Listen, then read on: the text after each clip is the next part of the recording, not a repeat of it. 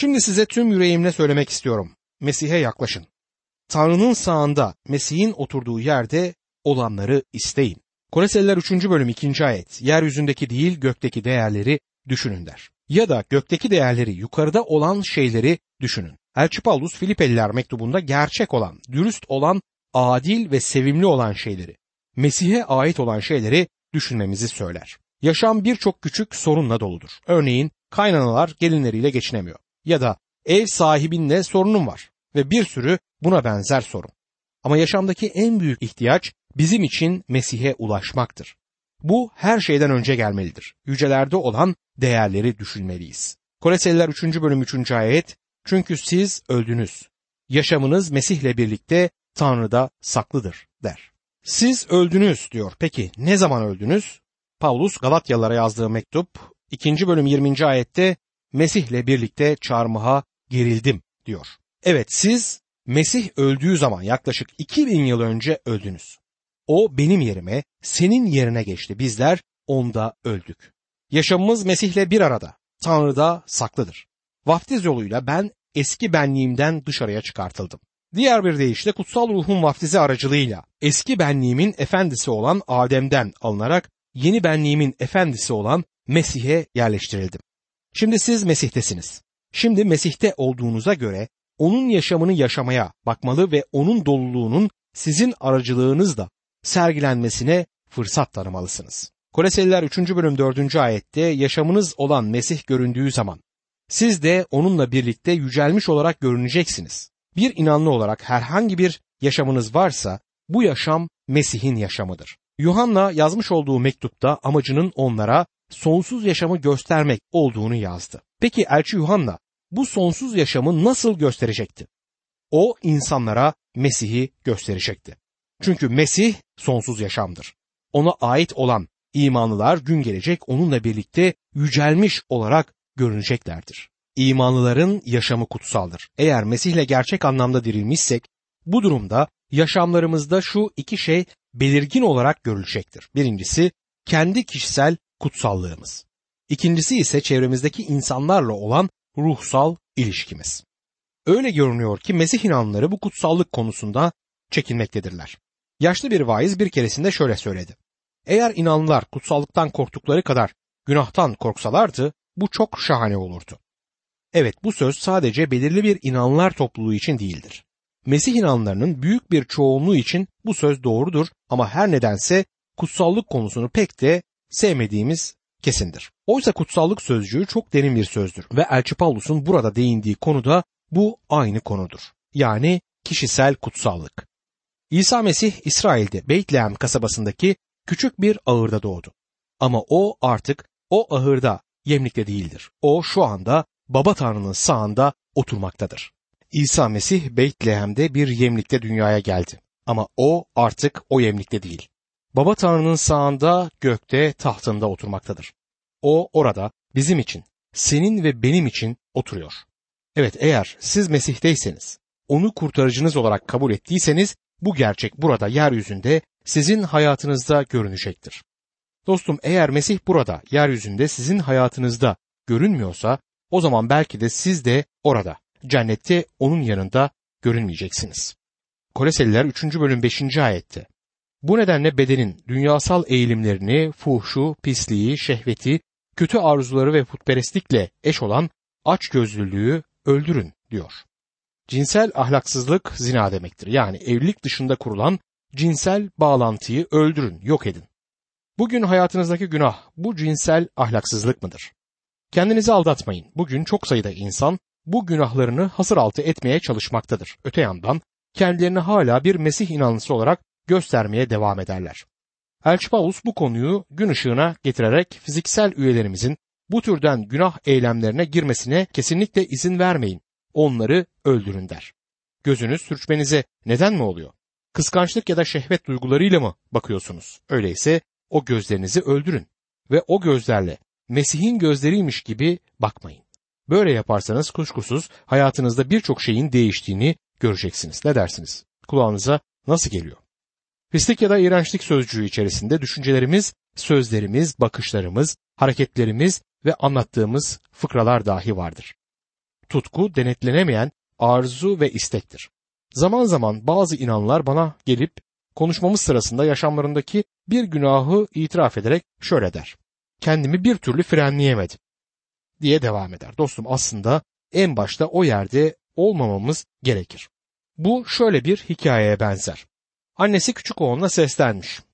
Oğlum neredesin? Küçük çocuk mutfaktan cevap vermiş. Mutfaktayım.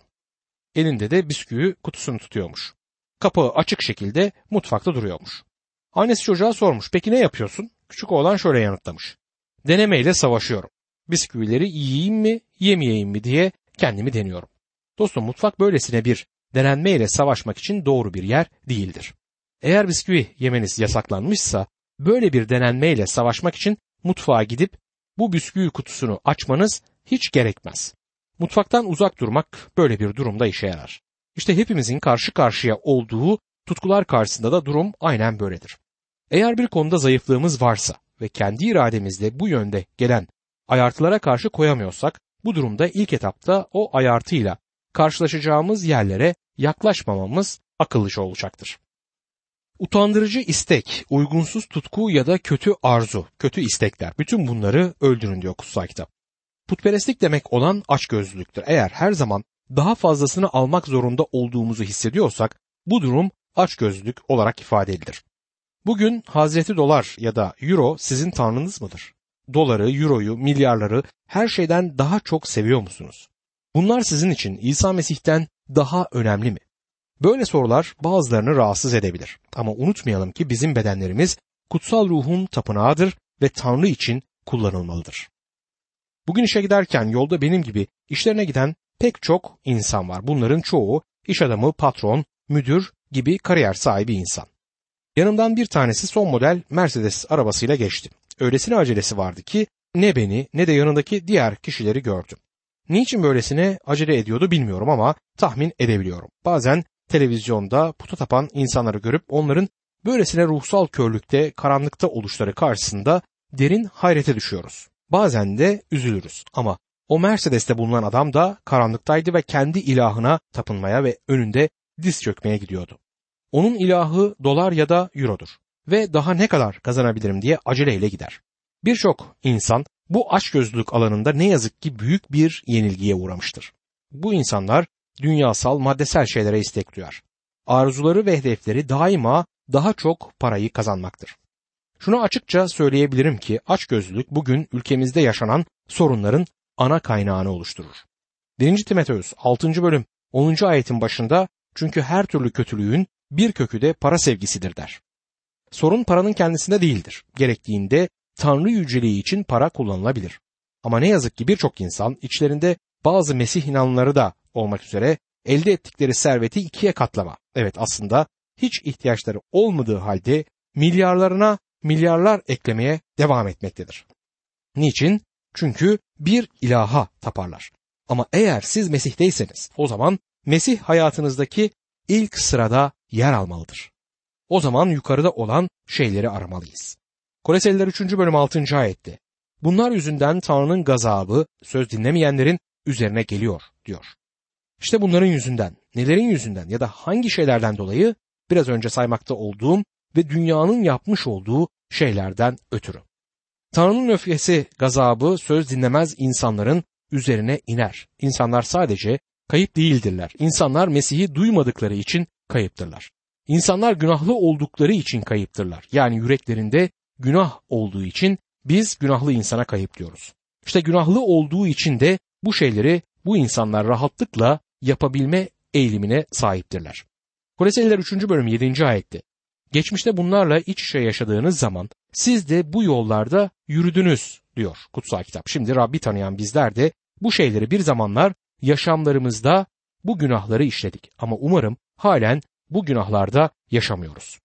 Bundan birkaç yıl önce çok zengin bir gençle tanıştım. Rabbe iman etmeden önce dolar, euro ilahına tapındığını açıkça itiraf etti. Her zaman servetime nasıl yeni bir şey katabilirim diye düşünür dururmuş bu genç. Rab İsa Mesih'e iman ettikten sonra kendisini emekliye ayırmış. Zaten çok zengin olduğundan bundan sonra gelecek olan parayı Rabbin işine vermeye karar vermiş. Bundan sonraki zamanında Rabbin işine ayırmış. Evet dostum, İsa Mesih'i her şeyden önce ilk sıraya koyuyor musunuz? Bunu sormak isterim. Yoksa dünyanın uğraştığı işlerin peşinden mi koşuyorsunuz? Unutmayalım ki Tanrı dünyayı bu şeyleri yaptığı için bir gün yargılayacaktır. Peki o zaman bizler Tanrı'nın bu yargısından kaçacağımıza inanıyor muyuz? Eğer Mesih'e iman etmiş biriyseniz. O zaman yukarıda olan şeylerin ardından gidin. Böyle yapmakla kendinizi dünyanın yaptığı şeyleri yaparken görmezsiniz. Koleseliler 3. bölüm 8. ayetti. Ama şimdi öfke, kızgınlık, kötü niyet dahil hepsini üzerinizden sıyırıp atın. Ağzınızdan hiçbir iftira ya da edepsiz söz çıkmasın der. Bu şeyler üzerinizdeki elbiseleri çıkarır gibi hayatımızdan çıkarıp atmamız gereken noktalardır. Bizler bazı giysileri forma diye adlandırırız değil mi? Futbolcuların forması, boksörlerin forması vardır. Benim de bazen futbol oynadığımda giydiğim eski formalarım var. Top oynarken bu formayı giyerim. Evet çeşitli kişilerin giydiği çeşitli formalar ya da üniformalar vardır. Elçi Paulus bizim eski alışkanlıklarımızı üzerimizdeki eski bir formayı çıkarır gibi hayatımızdan çıkartmamız gerektiğini söyler. Çıkarıp çamaşır makinesine atmamızı değil ama çöp tenekesine çöpe atmamızı söyler. Evet bunların tümünü bir kenara atın der Elçi Paulus. Atacağınız şeylerden birisi öfkedir yani kızgınlık. Bazen haklı bir şekilde gösterilen öfke olabilir. Anımsarsanız Rab İsa Mesih yüreklerinin sertliğinden dolayı ferisilere öfkelenmişti. Bu öfke günahlı bir öfke değildi. Sorun bizim yanlış şeylere öfkelenmemizdir. Öfke eğer bağışlanmayan bir ruh tutumuyla ilerleyecek olursa kızgınlığa ya da daha iyi bir ifadeyle gazaba dönüşebilir. Kötülük, kötü niyet, kızgınlığın ileri aşamalarında ortaya çıkan durumdur. Böyle bir kızgınlık intikam almak, ödeşmek isteyen bir içerik ifade eder. Paulus bir Mesih inanlısının bu tür davranışları hayatından dışarıya çıkartmasını, bir kenara atmasını ister. Çünkü bu türlü davranışlar hiçbir zaman Mesih'in davranışlarını temsil etmez. Sövgü ya da küfür iki anlamda kullanılabilir. Birincisi Tanrı'ya karşı edilen küfürdür. İkincisi de insana karşı yapılan iftiradır. Tanrı'ya karşı yapılan küfür onun adını aşağılamaya yönelik olur. Sadece onun adını boş yere ağza almak küfür değil ama onu yanlış temsil etmek, ondan nefret etmek de küfürdür. Geçenlerde 3 yaşındaki çocuğu ölen ve bu nedenle de Tanrı'dan nefret eden bir kadından bir mektup aldım. Birisi bu kadına küçük bir çocuğun ölümü diye bir kitapçık vermiş. Kadın bu kitapçığı okuyarak Rab İsa Mesih'e iman etmiş. Kadın bu kitabı okurken kendisinin sadece kiliseye gidip gelen ama aslında yeniden doğuşu olmayan biri olduğunu fark etmiş. Evet görüldüğü gibi olmuş olan bir şey için Tanrı'dan nefret etmek de apaçık küfürden başka bir şey değildir. Bunun gibi başka bir Mesih inanlısı hakkında gerçek olmayan bir söz söyleyerek o kişiye iftirada bulunmak da bir anlamda küfürdür. Yıllar önce farklı bir teolojiye sahip bir vaizin kendisi gibi düşünmeyen bir vaiz hakkında söylediklerini işittim. Bu kişi kendisi gibi düşünmeyen vaizin şeytandan olduğunu söylemişti dostum. Böyle şeyler inanlı bir kardeşin hakkında gerçek olmayan sözler söyleyerek açıkça küfre gider. Bu tür sözler açıkça birer iftira ve küfürdür. Bunları kullanmaktan özellikle geri durmalıyız. Ağzınızdan hiçbir kirli söz çıkmasın diyor kutsal kitap. Burada geçen kirli ya da edepsiz söz başka bir kişiyi aşağılamak ve onurunu kırmak için söylenen söz olduğu kadar yine insanlar arasında anlatılan hoş olmayan hikayeler belden aşağı fıkraları içerir. Ben Mesih inanlısının bu tür durumlara düşmeyi isteyeceğini hiç zannetmem. Ama öte yandan aldığım duyumlara göre bazı küçük inanlı grupları ve hatta içlerinde vaizlerin dahi bulunduğu bazı gruplar bu şakaları yapmak ve bel aşağı fıkralar anlatıp gülüşmek için bir araya geliyormuş. Bazı inanlar yemin ediyorlarmış. Ben şahsen imanlı önderlerden bazılarının yemin ettiğine de tanık oldum. Sevgili dostum, hem bu tür şeyleri yapar, öte yandan inanlı olduğunu söylersen burada bir çelişki doğar. İşte hayatımızdan söküp atmamız gereken noktalar bunlardır. Koleseliler 3. bölüm 9. ayette birbirinize yalan söylemeyin. Çünkü eski yaratılışı kötü alışkanlıkları ile birlikte üzerinizden çıkarıp attınız diyor. Elçi Paulus burada kime konuşur? Dikkat ederseniz eski insanı yaptıklarıyla birlikte kesip attınız demekle Elçi Paulus bu sözleri Kolese'deki inanlara söylemektedir. O halde bu Mesih inanlısının diğer bir inanlıya yalan söylemesi mümkün müdür? Gayet mümkün. Ama bu yalan söyleyince kurtuluşunuzu kaybettiğiniz anlamına gelmez. Yoksa şimdiye kadar kurtuluşumuzu çoktan yitirmiş olurduk. Peki bu ne demektir? İnanlının başka bir inanlıya ya da herhangi birine yalan söylemesi o kişinin istenen yetkinlik aşamasına ulaşmadığını inanlı olduğu halde eski günahlı doğasından kurtulmadığını gösterir. Bence Rab'be yeni gelmiş bir inanlının işlediği ilk günah yalandır. Önceden şöyle bir hikaye duydum. Küçük Emre koşa koşa içeri girip annesine dışarıda kocaman bir aslan gördüm. Evimizin önünden geçiyordu demiş. Annesi de hayır oğlum o gördüğün her zaman evimizin önünden geçen o büyük köpek. Sen bunu sık sık yapıyorsun. Onun bir köpek olduğunu bile bile ona aslan diyorsun demiş. Şimdi yukarıya odana çık ve söylediğin yalan için Rab'den özür dile demiş. Küçük Emre odasına çıkmış ve bir süre sonra aşağıya inince annesi ona sormuş.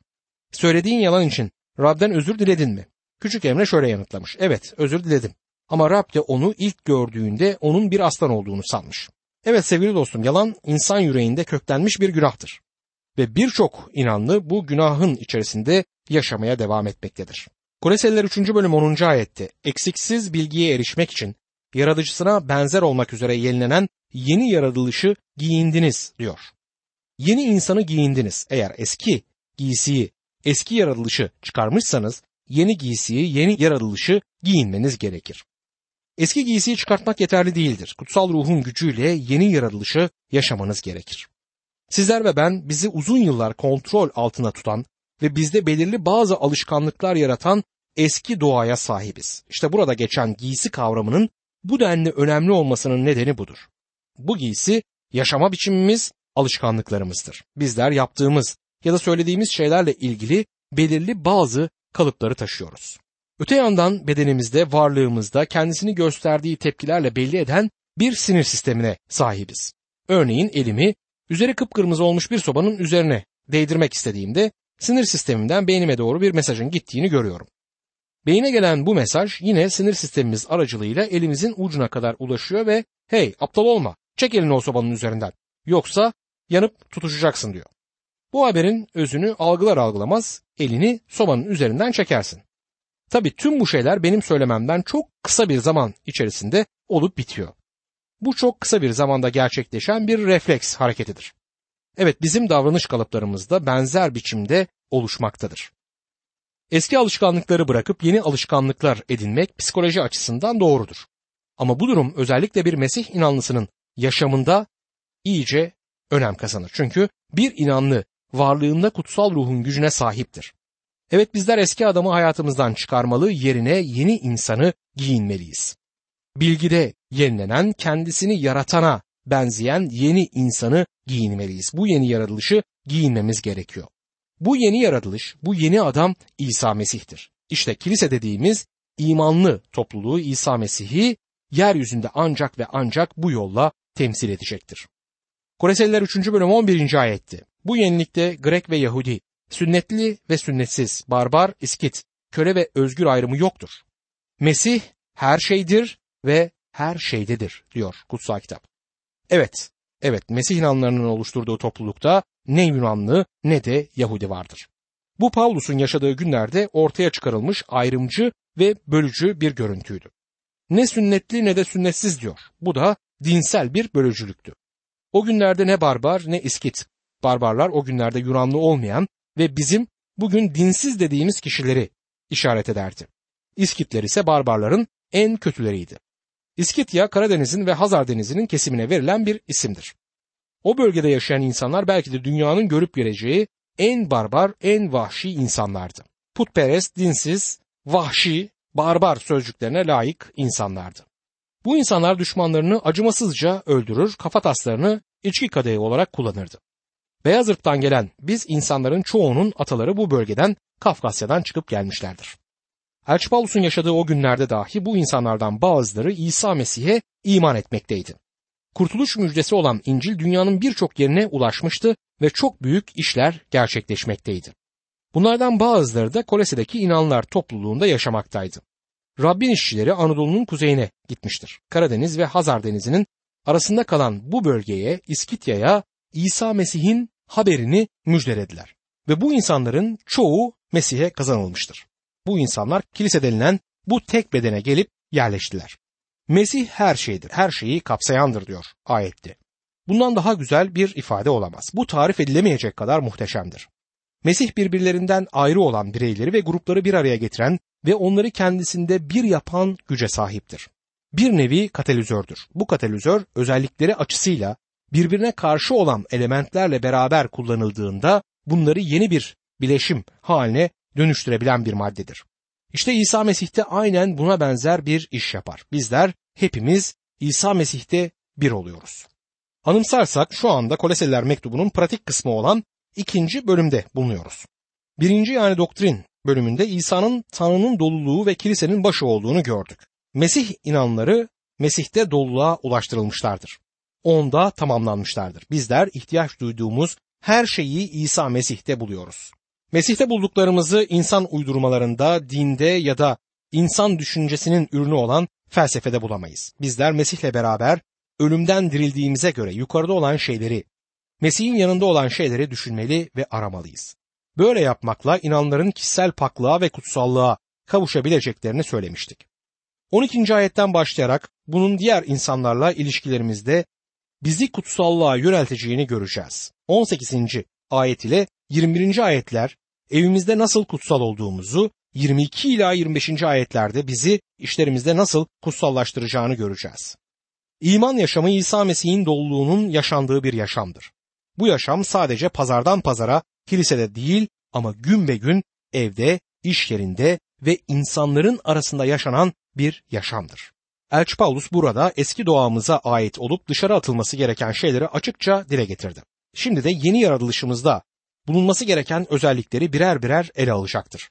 Yeni yaratılışa sahip olan bizler üzerimize ne gibi yeni giysiler giyeceğiz?